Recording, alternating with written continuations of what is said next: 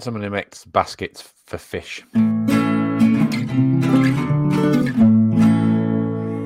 Hello and welcome. I'm Steve. And I do. And I'm Brett. Good foreshadowing. Well done. And this is Fools for Tools, a podcast for the re-entry Rippier. Gentlemen, how are we? How is everyone? What's everyone up to? Al, why don't you explain? You know what I've been up to. Yeah, I know what you've been up to, but not everyone else does. I had the immense pleasure of joining Doctor Malty and Naomi's wedding at the weekend, which was a wonderful affair. Got to visit the infamous Malt and Make workshop.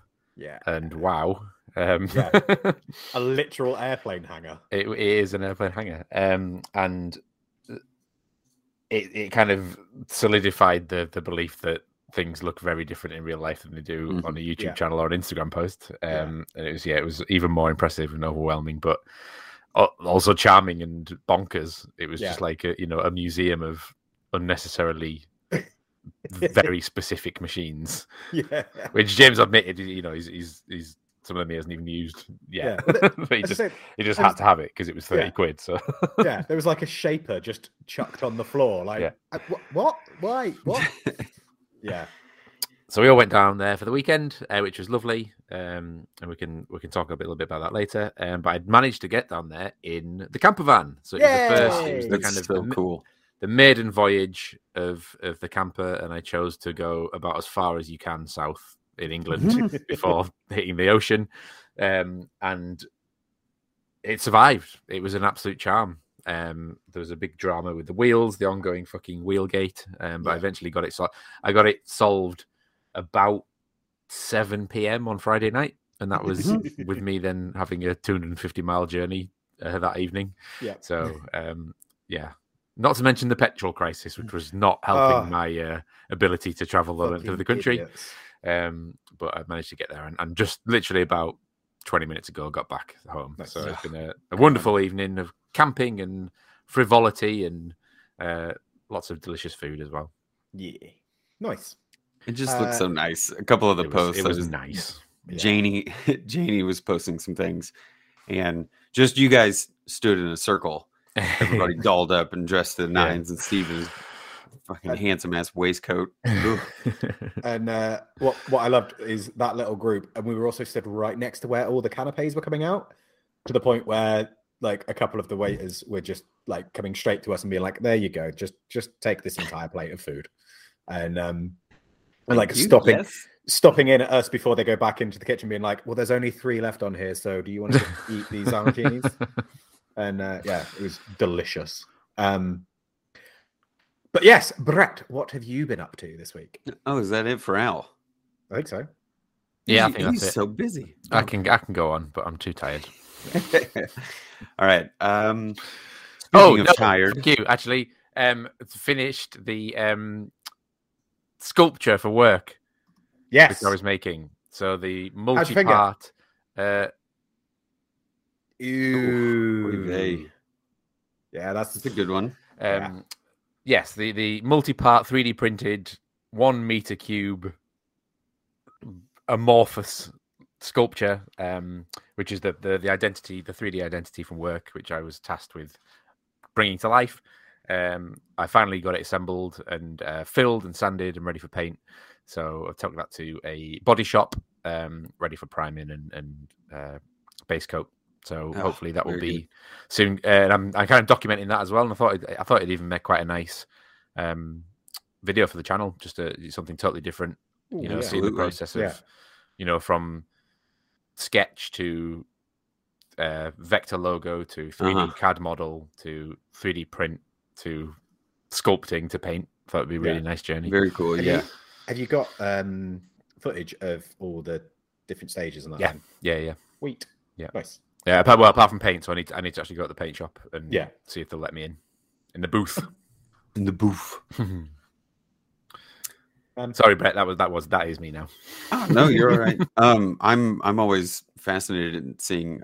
I consider that kind of part of the prop making world, right? Where you're kind of taking whatever your base material is to just create the thing that fills the space that ends up being the thing. So it always reminds me of my old gig where we were doing a lot of museum displays and exhibition hall displays, where it was just like, it doesn't actually need to serve a function. It just needs to look a certain way.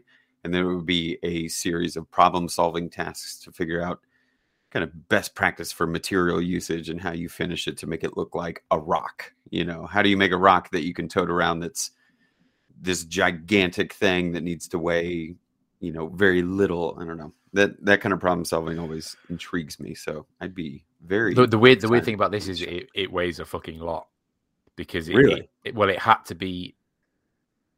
I mean, we didn't do any actual modeling and physics on it, but it had to be pretty substantial in order to support its own weight. Yeah, I know it sounds ironic, but if it was just a thin-walled thing, it wouldn't be able to hold its own weight. Mm-hmm. So it's pretty much solid. Nice. Yeah. So it's probably like 100 pounds at least. Oh, wow. Yeah. Stout. And I've reinforced it with steel in some parts. So you'll see anyway. But yeah. Oh, cool. Yeah. Looking forward to that. Speaking of things that have been heavy and supporting its own weight, what I've been up to this week is mostly working on the table base that I talked about, the kind of organic tree-like table base that is meant to support a tree or a petrified tree, which is an interesting thing to be dealing with because I don't have it on site. And I know I've talked about it a little bit before, but I believe when John mentioned where the client is, I think he's in Alaska. So this thing, I have to make it and hope for the best. I don't know, with my prior knowledge of saying like, I think that's enough. And I'll do a couple of tests on it with just putting weight and hoping it doesn't collapse under its own weight. But all John told me is that it weighs like 300 or 400 pounds, the slab itself. And it's 2 feet by 5 feet. So if you can think about the density of a piece of material like that, that's insanely heavy, right? It's just stone, but it's a couple inches thick. And it's really interesting to not have, I think this is the first time I've not had the thing to build in space around, you know, it's just always this approach of being like, yeah, I'll figure it out because I can build around the thing that exists. Yeah. I don't have that thing that exists. I just have, you have like visuals of it though, right? You know what it looks like. I have they sent me an outline drawing on a piece of cardboard paper. And so I cut it out of plywood to start. And then Ben's suggestion, just for the sake of, I am doing a video on it. Mm-hmm. He's like, you know, you should really just like, we have enough scrap cedar and leftover stuff. I'm probably just going to end up making a tabletop that looks about the same. Just for the sake of the video, you know, being able to set something on top and go, this is the purpose that it's going to serve, because I don't know how long it's going to take to actually ship there, to have the guy install it. And even then, you know, it was like, hey, can you take some photos of me? But like, I don't know. I don't want to rely on that and wait for putting out this video of a thing I'm proud of and hope that he takes some good photos. Yeah. So I'll probably remake a bit of a tabletop, and then I don't know. We'll see how I feel confidence wise about, maybe I'll throw a bunch of weights on it in the video to show that it supports all of the stuffs. We'll see. But this week I've just been fabricating like crazy. And I think this is the heftiest project I work on in terms of like the forging that I've done for the base material, and then oxyacetylene torch and the welder and lots of grinding and cleaning and stuff just to make sure that it's aesthetically pleasing, but also very structurally sound, because I'm wrapping all the steel. You know, I started with this large pipe form to kind of get a negative space filled up and then remove the pipe so that when the little pieces of the ropey steel go around the outside, I wanted some inclusions and some negative space areas like knot holes and things like that. So I didn't want it to be solid. And it's also, you're trying to think about weight and the whole thing. I don't need the base to weigh 1,000 pounds of solid steel to hold the top. I need it to be very structurally sound, but this back and forth off of like organic flowy structure, but it needs to hold 400 pounds.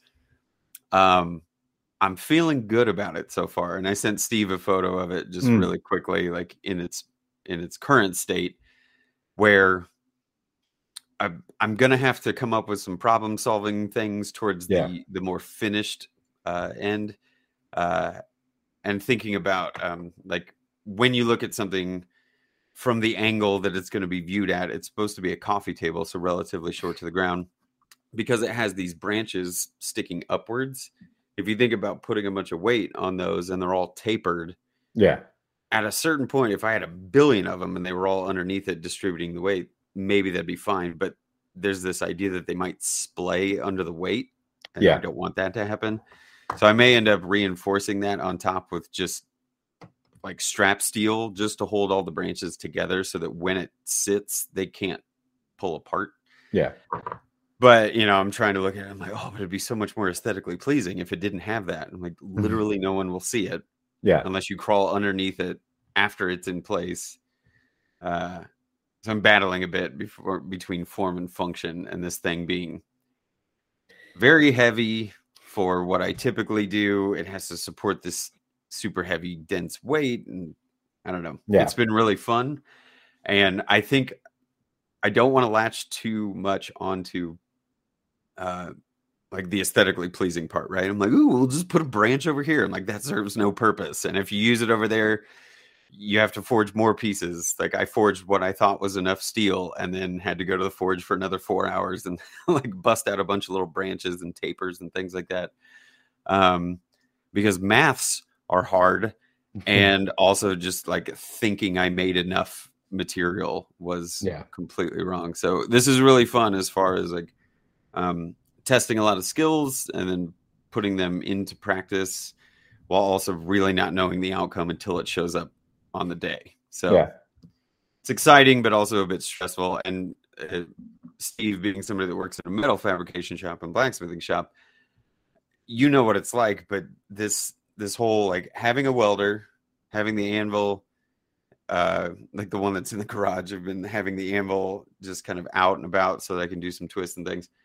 The oxyacetylene torch, and then like the grinder and everything, and working between all of those pieces of equipment is like really taxing energy wise. Cause you got to like fire this one up and then you do this and then you put it down and then you make sure the torch isn't running to melt your face off while you do the grinder. Yeah. It's good. It's like very trying, but in a very like good, positive challenge way. Yeah. Nice.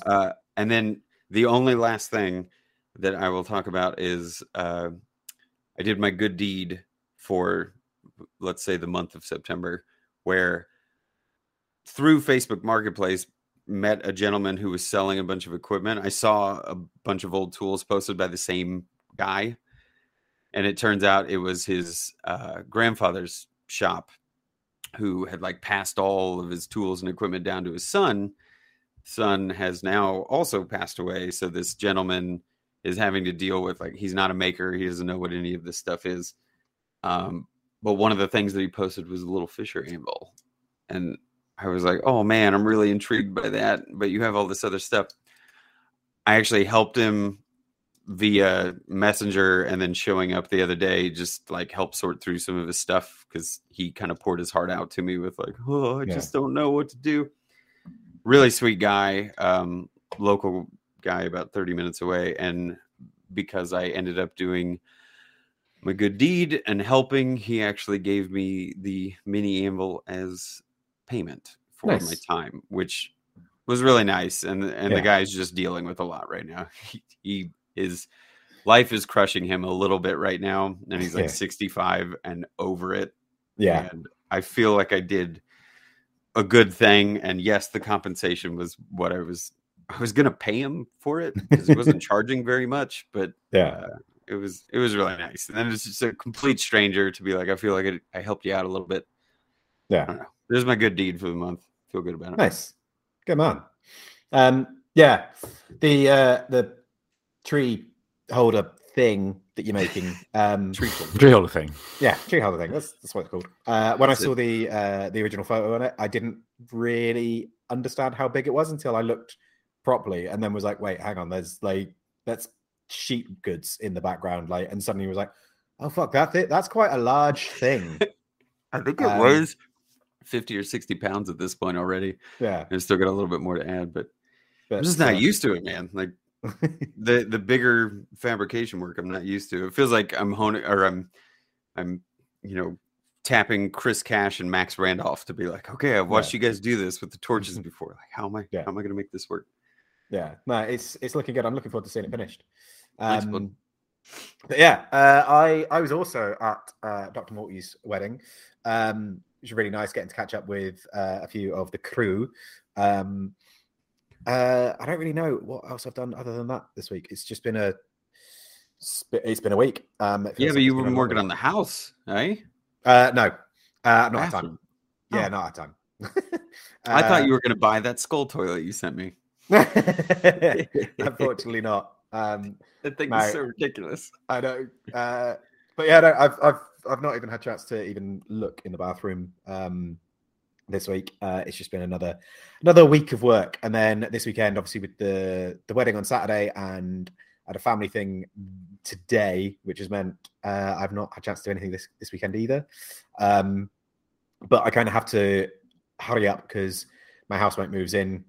Well, I have to drive down to Poole with a van and bring all my new housemates' stuff up on Saturday. So at some point this week, ideally, I'd like to get some kind of sink situation in the bathroom as well. So at least I can have like a squatty wash sort of thing. I thought you just have like a clean water bottle and then a dirty water bottle. And then yeah. But yeah, so I'd like to get a little bit more to the bathroom done.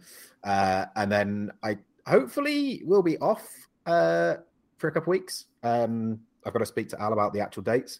But yeah, I might actually get some work done on the bathroom and more importantly on the Land Rover, and get the Land Rover fixed and back on the road so that I can use that through the winter, which will be good. And I kind of wish that I'd had it to drive to London. Oh, not London, wherever it is that Malty lives. It's east of Southampton. It's basically London. So yeah, because there was another Land Rover there, and it's always fun to have Land Rovers. Although the Land Rover had a pizza oven in the back, so I think that one wins. But yeah, that's kind of it. It's been a bit of a quiet week, but there is lots of good stuff coming up. I mean, obviously, it was good catching up with everyone for Malty's wedding. There's lots of talk going on at the moment about the next Maker Central, which I think the date is confirmed and public now, I think. I don't know what it is, but it's... 31st of April. 31st of April, thank you very much. So that's good. That's going live. Everyone's going to be super excited for that. And touch wood, I think it's actually going to go ahead this time. Which will be ace. Obviously, there's the Makers Camp next weekend, the weekend after, something like that. Is that what it is? Yeah, soon. It's soon enough. It's like 12 days. Yeah, which is going to be ace. Unfortunately, I don't think I'm going to be making it this time. I mean, I might catch a last-minute flight, but we'll see. We'll see. I'll hold on hope. But yeah, well, I think the travel restrictions are kind of ending, but they end in the end of October rather than the end of this month. So yeah. Yeah, useless. But yeah, basically, there's lots of stuff happening soon. Mm-hmm. Things are starting to open up. And I don't really know where I was going with that because this is the topic, but I'm failing at words. I had a lot of sleep this weekend. It's been long. Well, no, we were talking about it a bit in the pre-show that events are starting to open up and the whole community aspect of things has been pretty much non-existent for the last year and a half, right? Yeah. I mean, just between small meetups with your local mates is one thing. Whether or not you're lucky enough to have people within maybe an hour or two's drive. Whether or not you're lucky enough to have mates or not. Yeah, there you go.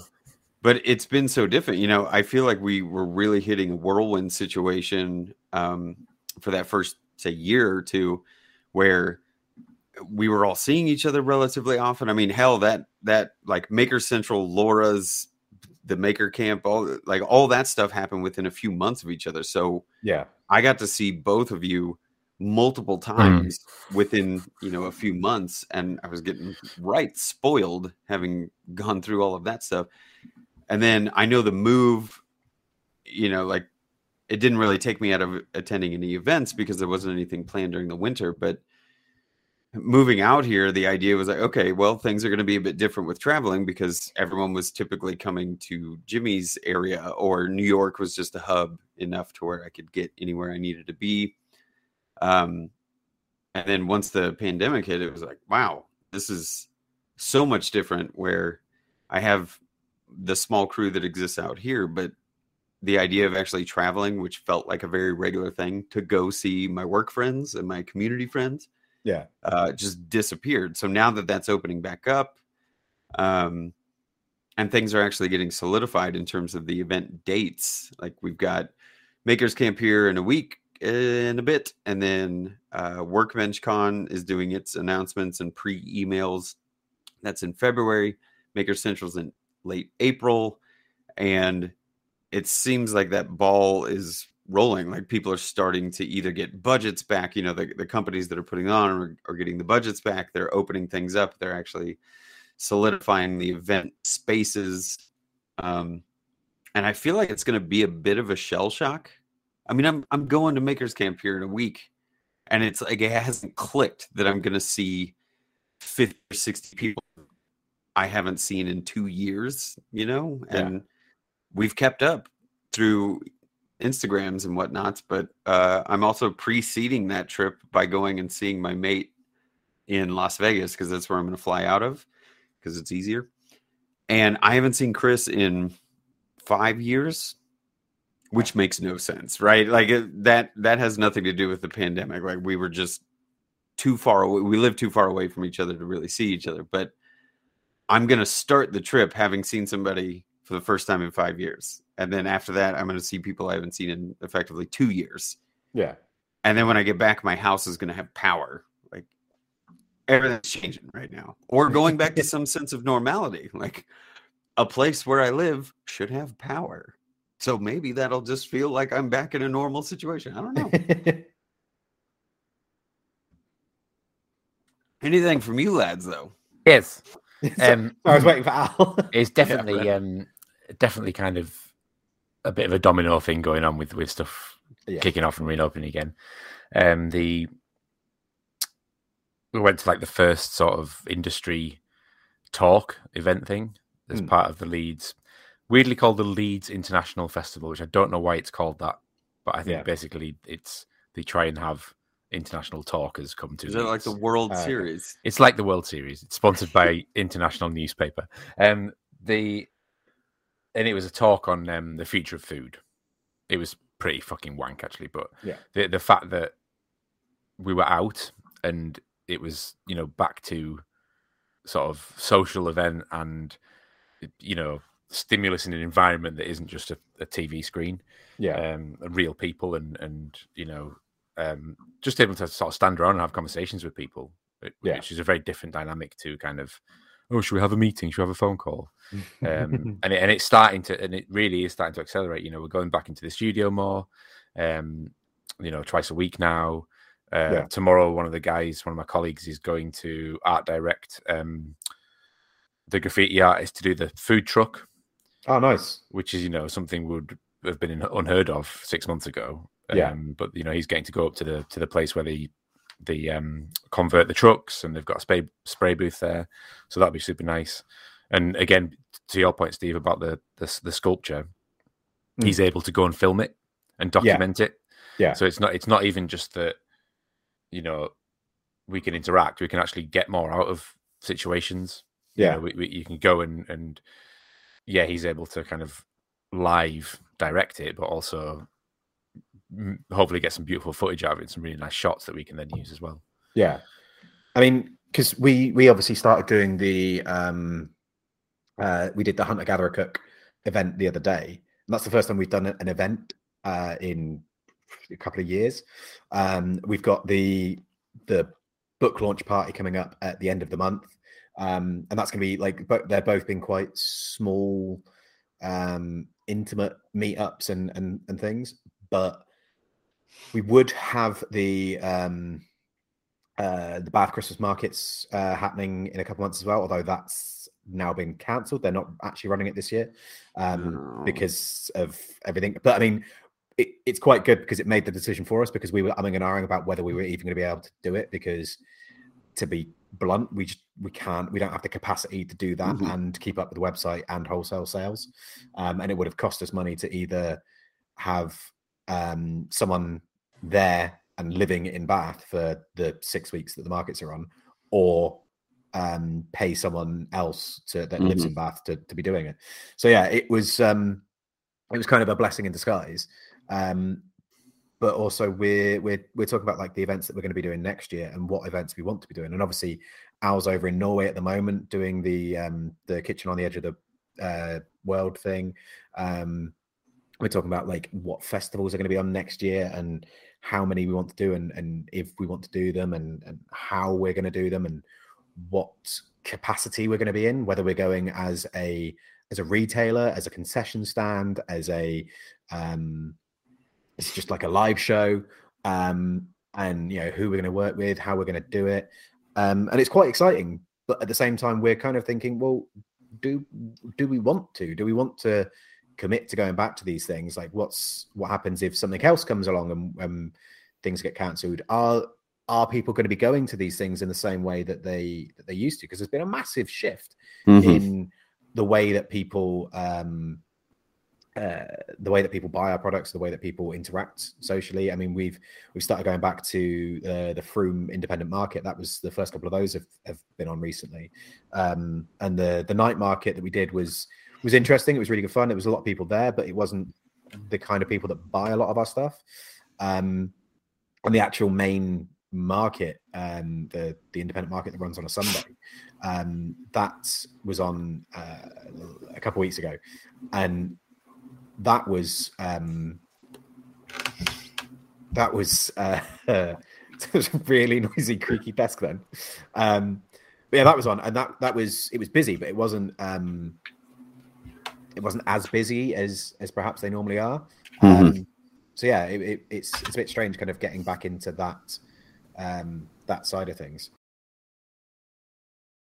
Yeah, I don't know if people are going to have the same kind of excitement going forward, or if it's going to take more time to get back into that sense of normal. Yeah. I think everyone's a bit jazzed up just to be social again and just to hang out, because it is such an important part of this community we always talk about. The event space was, the opportunity to either meet the people that you were inspired by or looked up to and shoot the shit with them, network if you were, wanting to talk to sponsors about anything. Like, there were people that were genuinely looking at these as, like learning events, networking events. I know WorkbenchCon is very geared towards these sessions where you go and learn either how to run a business from Anne, or how to do a website properly. Or I know Donovan did a talk last time on content creation and things like that. So, they're like half classes, half networking, or half socializing, whatever it is. Yeah. But there's going to be such a different vibe, I feel like, going forward, where maybe walking on eggshells is the right way to look at it. Everyone's trying to be excited, but there's still so much unspoken, like, stuff going on in the news where you don't know if this new strain's happening. Now there's a third shot, and now there's these other variables that are going to keep people from really interacting the way that we used to. But will it just get completely steamrolled by enthusiasm and I don't care, I want everything to be back how it was? As someone who's a bit more hermitish and not really like touchy-feely in person, it didn't really affect me to not have people around all the time, or not have those event like the weight of the events and the emotional and physical drain that happens out of traveling and going and socializing for these days. I'm not great at that to begin with, right? It's a lot for me to go out and socialize in these big groups. It's exciting, but I get burned out really quick. Yeah. And other people go to those and their energy tanks are on 110, the entire time. So I don't know how the balance is going to go going forward. I mean, I think it's going to be interesting as well, because aside from just the concerns around pandemics and stuff like that, it's going to be a case of people being kind of out of practice of of being at those kind of events and getting over that that initial trepidation. It's going to be like the first time you went to a big event or whatever, and the first time you met people, because there's been that big gap. I mean, I think for a lot of us, it's a little bit easier because we've got that consistency with the interaction on the internet. So we're kind of still in touch and still talking to people. But there's plenty of people that, you know, you don't really speak to or see if you're not in contact. Like, there's loads of people that from the festival circuit over here that I used to see like quite regularly. Like, you'd have like a 6-month gap where you wouldn't see each other, and then you'd see each other once a month at various different festivals. Like Christian from the one of the food stands, like I haven't seen him in like 3 years now, or 2.5 years, and it feels really odd because I'm so used to seeing him like regularly, and even in the off season I used to see him in Bristol quite a lot, and like it's that, like how easily do you fit back into that flow? I mean, like I'm quite fortunate. A lot of my friends live far away, and I am quite used to that kind of not seeing each other for a couple of years and then just jumping straight back into it. But yeah, there's going to be a lot of shit that's changed that I'm not going to know about because we don't follow each other on social media or anything like that. We literally just see each other when we see each other, and you know, he might have had another kid next time by the next time I see him. Like that, it's fucking insane. Yeah, I think there's something as well beyond just seeing your friends or seeing those kind of those relationships that you had as well. There's like sort of incidental things as well. Like every day I used to go to work, that I think I've talked about in the past, is the Greasy Spoon that's next door to work. Yeah, where you can get like a full roast pork dinner on Tuesday lunchtime. It's brilliant. And there's a bloke in there called John, who's obviously worked in there for 50 years. Yeah. And, you know, his hands are the size of... They make Jimmy's hands look small. And they're all covered in just, like, gravy and tea bags and, like, brown sauce and stuff. And I would walk past him every day and say hello. Yeah. And then when I'd go in for my lunch, we'd chat, and he'd, you know, ask me about, like, what I was building and stuff. And he was, like, you know, the most, like, old-fashioned, traditional... down to earth Yorkshireman, so anything I ever told him was just, you know, completely bonkers to him. I remember when he first got the card machine in the shop, and he was just so angry all the time that people were paying on card. Obviously, probably got to pay tax. But I'd not seen him for 18 months, and then just walking to the studio and walking past the cafe, and I was like, fucking hell. And he's like, cut your fucking hair. But all these things that I guess you kind of take for granted, you know. I mean, special relationships like, you know, with you guys and seeing Jamie and Andy and Jandals yesterday, and you know, maybe Raz to an extent, but that stuff you kind of like you build up and you get excited about. And I'm not seeing these people, and it's great. But yeah, there's all these other things as well that I think are really important as part of a healthy routine and a healthy kind of life, is those like NPCs, for want of a better term, like you know, the kind of the people that are in your story but aren't necessarily main characters. I'm intrigued by the idea of meeting people that I've met before in this new situation, right? Because it's been so long, I am enthusiastic about being able to hang out with Pellegrino, right? We're going to teach these classes for a few days. I like Steve a lot. Since the first time I met him, we've just got on really well, and we're going to be doing this thing together. So I'm very excited, and we're going to be teaching, which I love teaching. And I'm all well and good set up for that. But you guys know me well enough, and anybody that's been listening to the podcast for a while knows that I wouldn't say I'm like a total curmudgeon. I think I used to be a lot more than I am nowadays. But it's difficult for me to kind of gear up for those social events, right? Like Maker Central was a lot for me to just try and be on and try and be conversational all day long, and meeting all these new people that I had either never met before, or they were following the channel and I never talked to them or had an exchange before. It was like, you gotta show your enthusiasm, even as tired or burnt out as you are, or your brain's going a million different directions.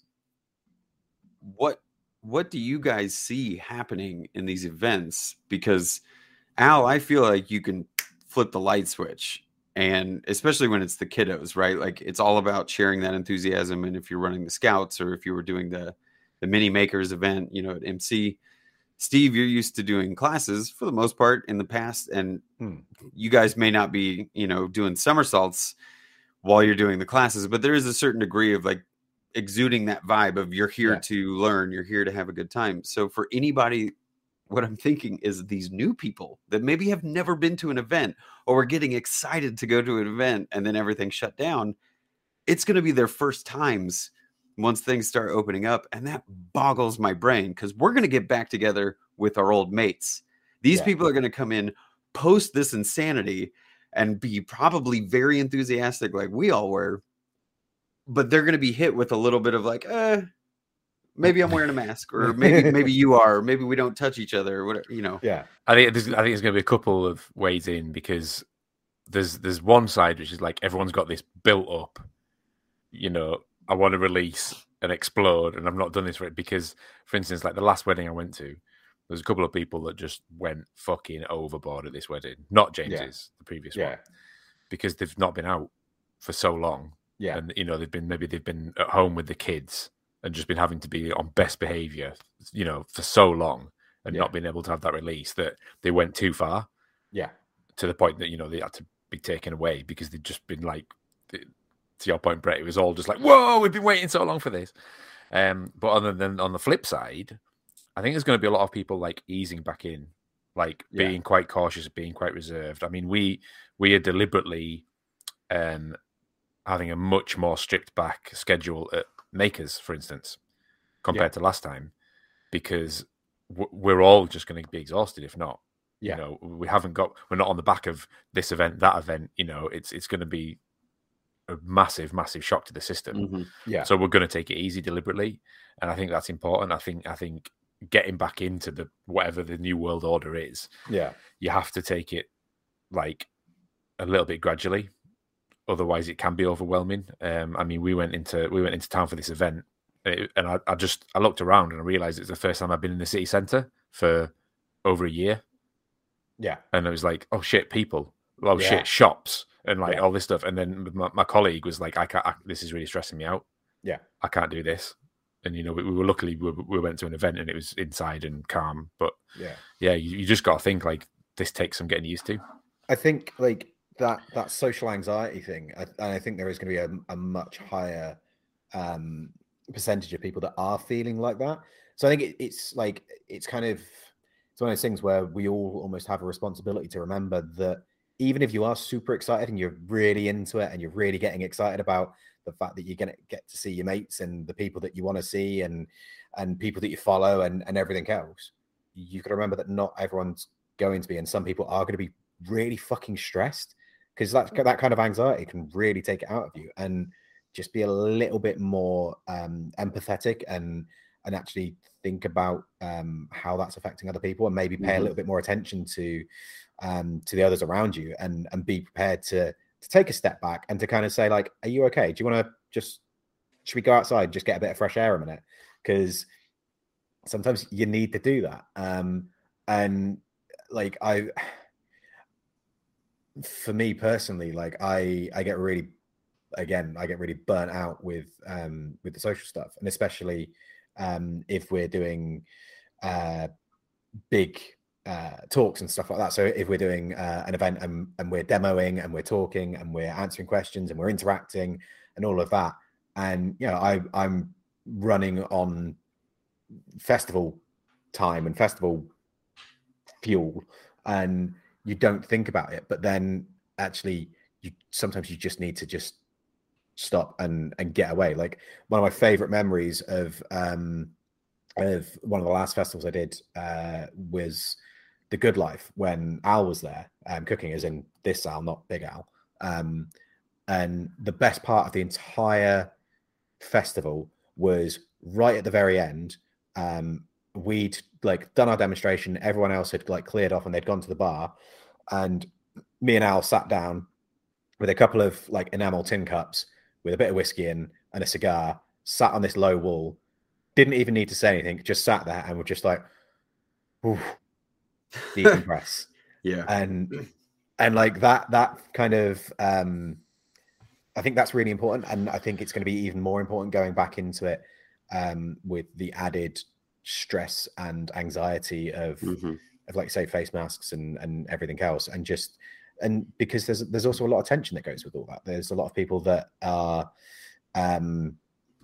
passionately one way or the other with regards to precautions and everything. And that can cause extra tension, that can cause extra anxiety. And yeah, I think it's just a case of just paying a little bit more attention and just being a bit more concerned about your fellow humans. Yeah. A slight segue from that. I just wanted to go back to what Brett said a minute ago, because I thought it was really interesting about people's maybe first time at something. Like, we're all dying to get back because we want to do the things that we used to do. Yeah. But I think that's a really good point, Brett. There might be some people who this will be their first time, so it could be even more overwhelming. Yeah. It being this kind of re-entry process. I mean, we've just hired someone at work, a junior designer straight from university, so it's their first job, and she spent the majority of her degree on Zoom. Yeah. So not going to events, not having talks, not having lectures in person. She started work, her first career, professional job, on fucking Zoom. Mm-hmm. So to even have social interaction, and the managers at work are kind of like having this like review process and saying things like, "Oh, she's not very engaging, and she's not very outspoken." Yeah. It's like, can you imagine if your fucking job started in a tiny little window on someone else's computer? How involved you'd be able to be, or how, because she's an amazing person, this and great designer, and really proactive and mature. But put someone in a little window into a new environment, and I think it's the same. I think Brett, I think we do need to be conscious of this. That it's not just we're back. Ben sliding in on his knees. It's everyone. This is going to be affecting a lot of people in a lot of different ways. Mm-hmm. Yeah. I mean, like, because there's a lot of like my nephew and a lot of his friends, like their kind of formative years. He's like 15, and like at that age, I was going out drinking and smoking with all my friends, but obviously I never did that at that age. No. But I was going out with mates. I was going down the skate park or doing whatever, and they've not been able to do that for a long time, and it is going to massively affect how they interact with people. I mean, we are quite lucky in the fact that we are at a point where you can still have Zoom meetings and stuff like that, so you can still interact with people on some level. But I think that is a really good point. And I think there's no easy way to say, oh, you must do this with every person. Like, you've got to take each person as they come, because everyone's obviously different. Everyone's going to treat it differently. Everyone's going to interact with it differently. But yeah, I think it's certainly something that we all have to be aware of. And like I was saying earlier on, I think you've just got to be a little bit more empathetic towards people. And that is spiffing.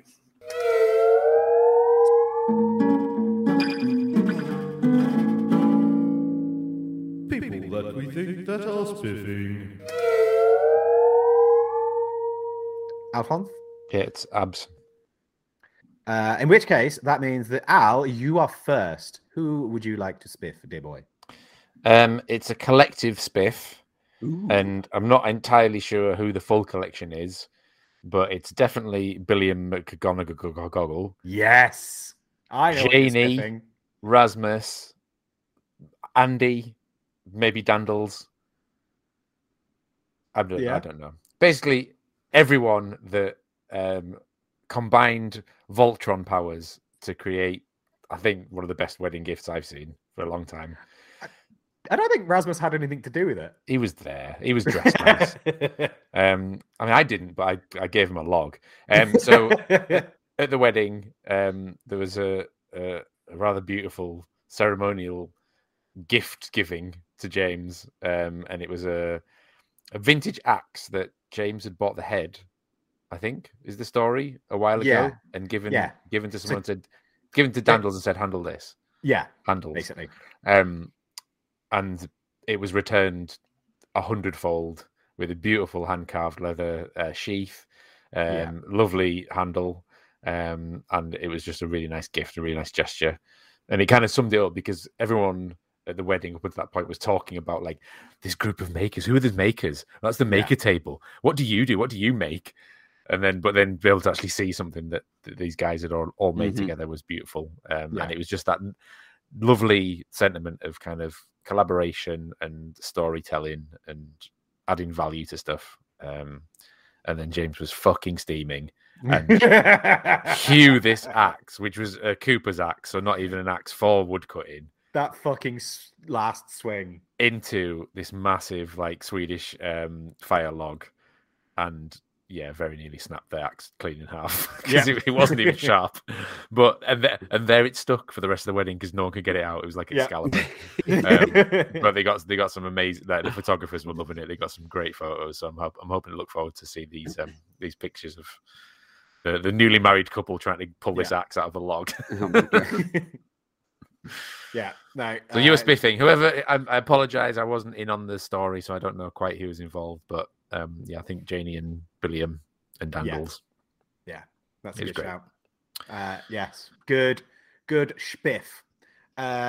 Brett, you are next. Yes, this is a definite respiff, possibly even recent respiff, but.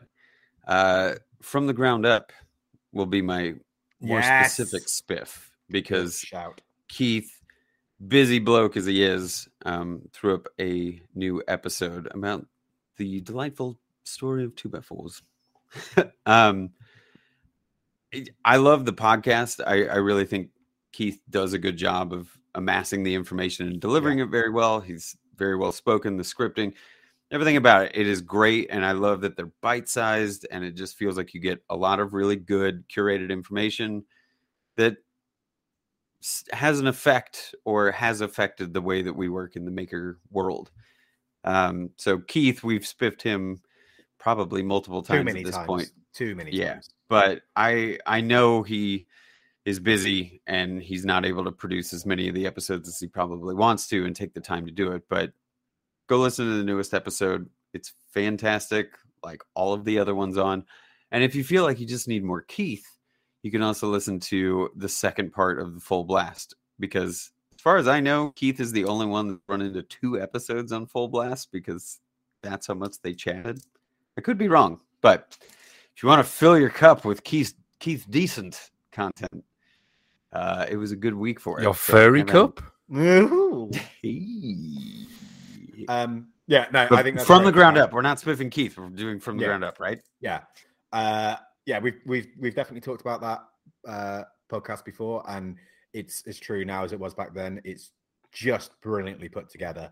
The storytelling, or the way of putting forward the information in a storytelling manner, is fantastic. It's genuinely enjoyable to listen to, and informative and educational. It's brilliantly done. I honestly wish that he had the time and capacity to be able to do more of them, but I fully appreciate that it is an ongoing experiment that does take up a lot of time, and obviously he's a busy man making rugs, I again, just fucking superb work. If you don't listen to, or if you haven't listened to it already, go check out From the Ground Up. Speaking of things to listen to, I've actually been a little bit off podcasts of late. Not off as in not wanting to listen to them, but I've just been listening to other things. I've been listening to a lot of audiobooks again recently. I kind of go through stages of doing one then the other. So I'm a little bit behind on my podcasts, but I've recently listened to 2 books by Mr. Hank Green, who is a content creator and social media celebrity. I was actually first put onto Hank on TikTok of all places, where he did little short videos explaining answers to questions and answering things. And he's just a very intelligent guy, does a bit of research, puts stuff across in a really fun way. He has got a YouTube channel as well. and Instagram and everything, where he just puts out lots of cool stuff, and yeah, just informative things. But he's also written a couple of books, which are both based around, well, they're one is a continuation of the other, basically. So the two books are called An Absolutely Remarkable Thing and A Beautifully Foolish Endeavor, which, you know, it's got foolish in the title, therefore it's good.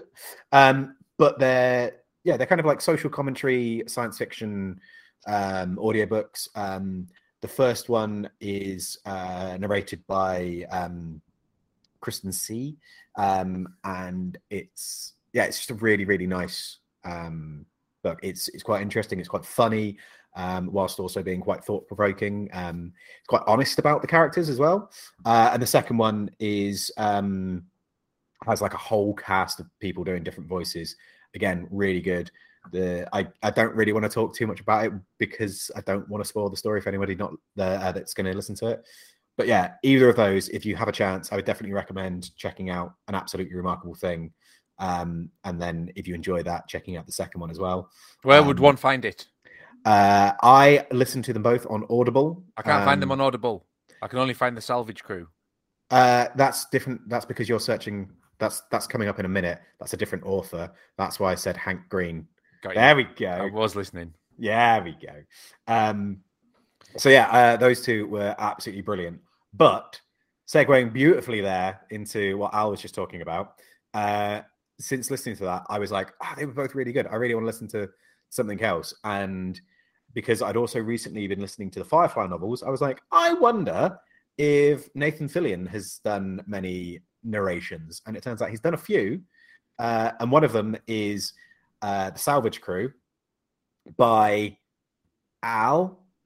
Can you read the name of the I'm not going to. No, it wasn't Jewish or South African. Yeah. It was like Indonesian or something, so I have no fucking chance with that. Yeah.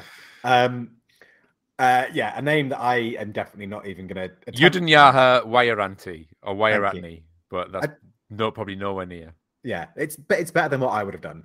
But yeah, so The Salvage Crew, it's narrated by Nathan Fillion, written by that person. And it's again a science fiction book. It's based around some interesting ideas, but the thing that I like most about it is the prose. It is written in an extremely poetic way.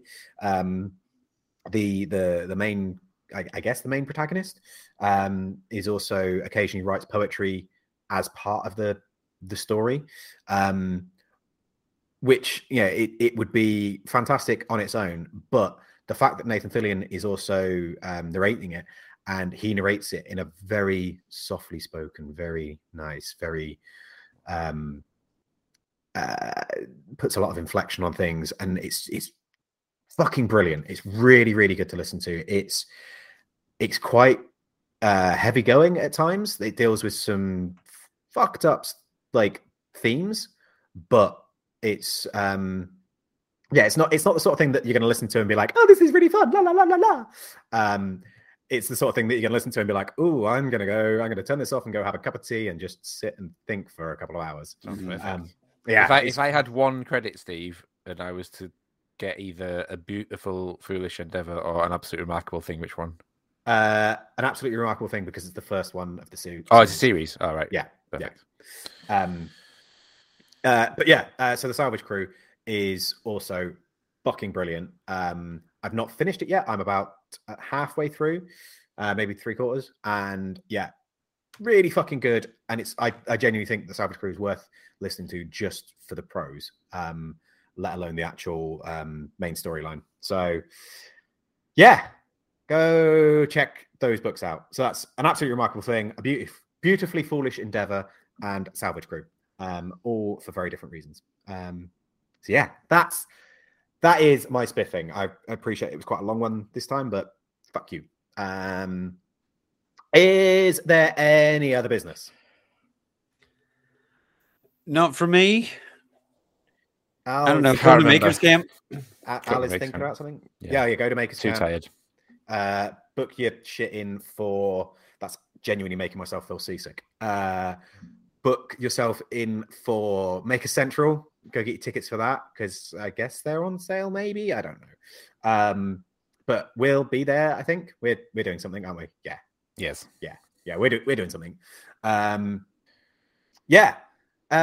It's been fun. If you want to find us, you can find us in all of the usual social media places. You can find me at Moonshine Metalworks or on YouTube at The Forge UK, which we've actually got a couple of videos up there now. As in new ones. They're only a minute long each. Oh, fuck. I haven't put that one live. We will have by the time this comes out, because I definitely didn't forget to publish that one.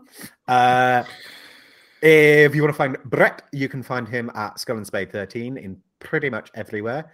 And if you want to find Al, and you should find Al, because Al is a fucking delight, you can find him. Well, fuck me then. At Al's Hack Shack. Brett's all right as well. I am also here. Yeah. And if you want to find the three of us, then you can find us at Fools for Tools or FFT Podcast in most places.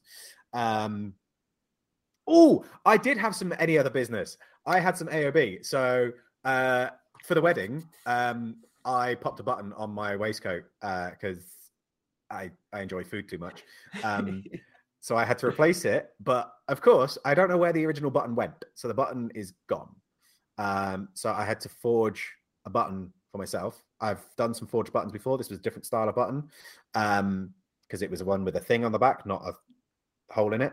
But yeah, so challenge, make a button or several, make a set of buttons. Doesn't have to be out of metal, doesn't have to be out of wood, doesn't have to be out of fucking anything. It's open to anyone and everyone. And just make some buttons. Any size, any shape, any function. They can even be toggles if you want. Oh, like a duffel coat. Yeah. Oh. Proper good toggles. I do like those. Yes. Paddington. Yeah. So the challenge is to not only make a button, but also put it on something. Yeah, it has to function. Yeah, it has to be a working button, which means, ladies and germs, you're going to need to get your sewing kit out. So yeah, do that. Post it in the... There's other types of buttons. Oh, yeah, I know. Post it in... Oh, you could make like a... In America, a badge is a button for some reason. Yeah, because it's Americans. But you could make like a button for a switch. You could. A switch button, yeah. But yeah, go make a button, put it on something... Post it in the Fools of Tools group. There will be a thread there. Thread. Shortly, because I will do that in a minute, because if I don't do it now, I will forget. Yes. So yeah, go do that. Steve, do you know if we're doing Fools of Tools treasure trade this year? Yes. Yes. Let's talk about that in a couple of weeks. Okay. When the treasure trade does go live, we will announce it on here. So everyone chill. What was I going to say? Yeah, if I don't put the post on now, I will forget. And the tiny things, the Make a Tiny Things challenge was really good. And there was some fucking awesome stuff in there. So well done to everyone that took part in that. If you still want to make a tiny thing, you can make a tiny thing. It's fine. These challenges are never ending. Like the chopstick challenge. Go make some chopsticks as well. Yeah, that's it. So until next time, we'll see you soon. We love you. All of the things. Okay, I'm going to go sleep. Love you. Bye. Ta-ta.